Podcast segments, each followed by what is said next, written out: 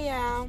So I am Sadie and I started my beauty background as young as maybe eight years old. Okay, well, I'm going to give you this background right before I get into the topic that I was wanting to discuss today. So, around about eight, nine, I was joining the girls' club, and one of the programs that they had was just this extra class where it was like arts and crafts, and um, it also included like science or whatever. So, in this science thing, we were learning how to make lip gloss, and then the teacher also went into detail as far as showing us how to apply makeup, but what she did was tell us what not to do.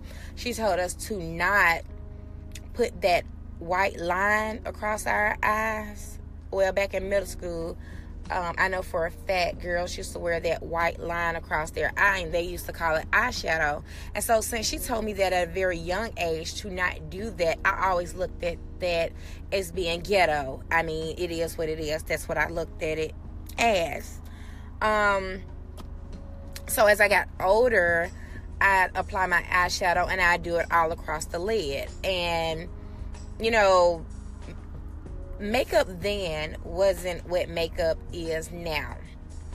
Like you didn't you didn't have to highlight and contour and all this base. You didn't that wasn't what makeup was. Then makeup in my day, which you know, I can't say my day, but as far as middle school um, eyeliner you you was popping lip gloss or lip line you know you was popping that way. So anyway um, moving a little forward in high school i was doing everybody makeup um, for senior pictures and even then like i said makeup still wasn't the same you didn't have to do all that makeup entails now which i'm i'm appreciative as you know all the information that is shared about the beauty industry now um, but that's what I was doing. So, you know, some people that went to high school with me was like, oh, yeah, you weren't doing makeup then. Yes, I was. Like, even then, for that era, my face was beat per se for that era.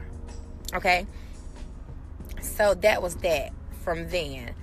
Um, now, however, I wanted to get into detail about the um, beauty industry and the beauty vloggers and then the girls that you see on Instagram or Instagram baddies.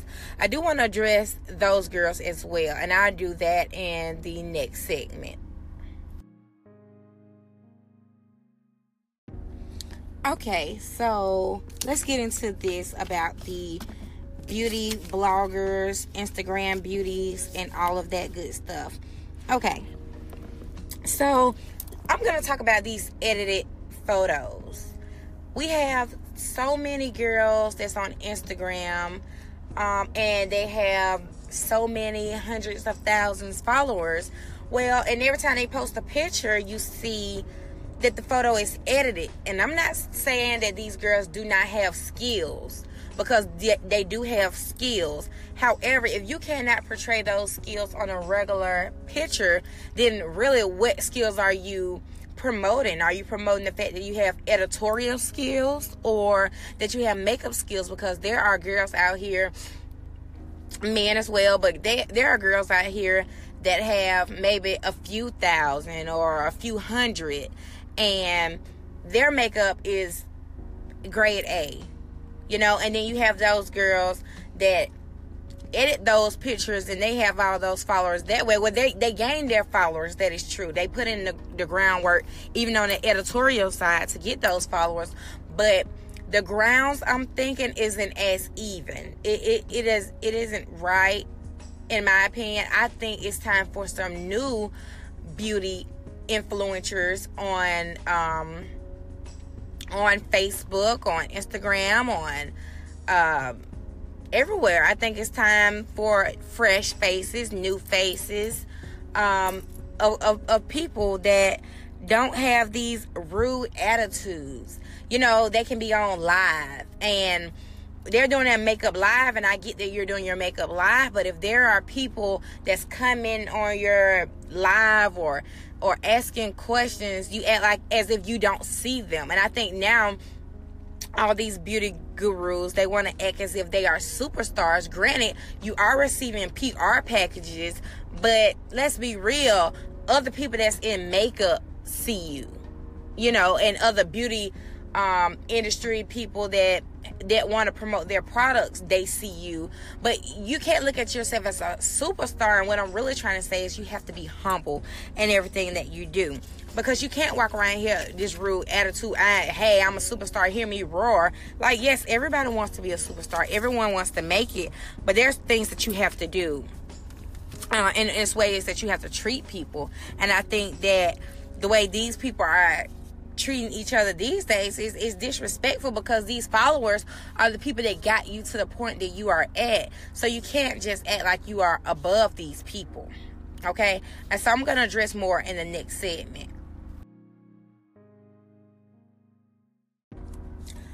So back into this, as I stated earlier, with the rude comments, um, the rude, you know, the rude gestures from these beauty gurus. You also have um, people that's following, and these people may come with anonymous pages or or there's just their own opinions, and, and it may be negative.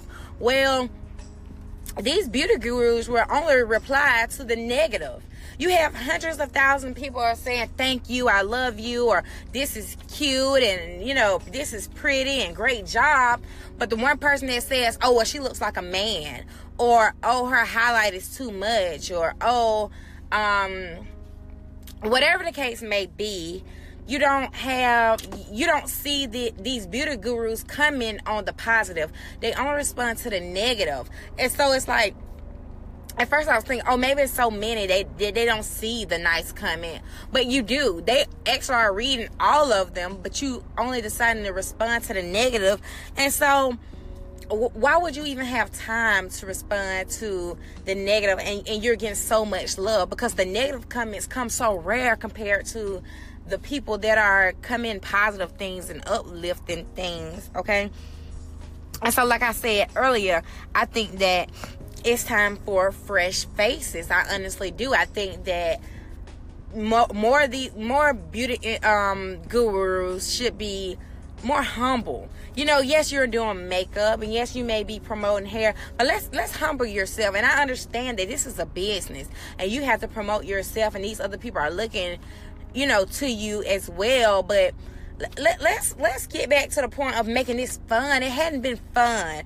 People has been taken away from it. So before I end this today, I just want to make sure that I put out here that the goal for today and every day should be to go on Facebook, Twitter, Periscope, Instagram, Snapchat, whatever you're on, and let's say something positive. Let's put positivity out there. And if you're that beauty guru, make sure you appreciate those people that are coming positivity on your page and uplifting things. Make sure you're that one that they can look for like, hey, this person is down to earth. Let's get back to making it fun because lately, as of lately, everybody has just been so uppity in the things that they are doing and not knowing that you influencing somebody, but uh, somebody else influencing you. You have to start from somewhere. Yes, everybody is quote unquote self taught, but let's be real. You've been taught through YouTube, you've been taught through Instagram, Snapchat, so that's really it for me today, guys. And I'll hit you guys tomorrow with the next topic. And I appreciate you guys for listening to me. Make sure you follow me on all my uh, social medias.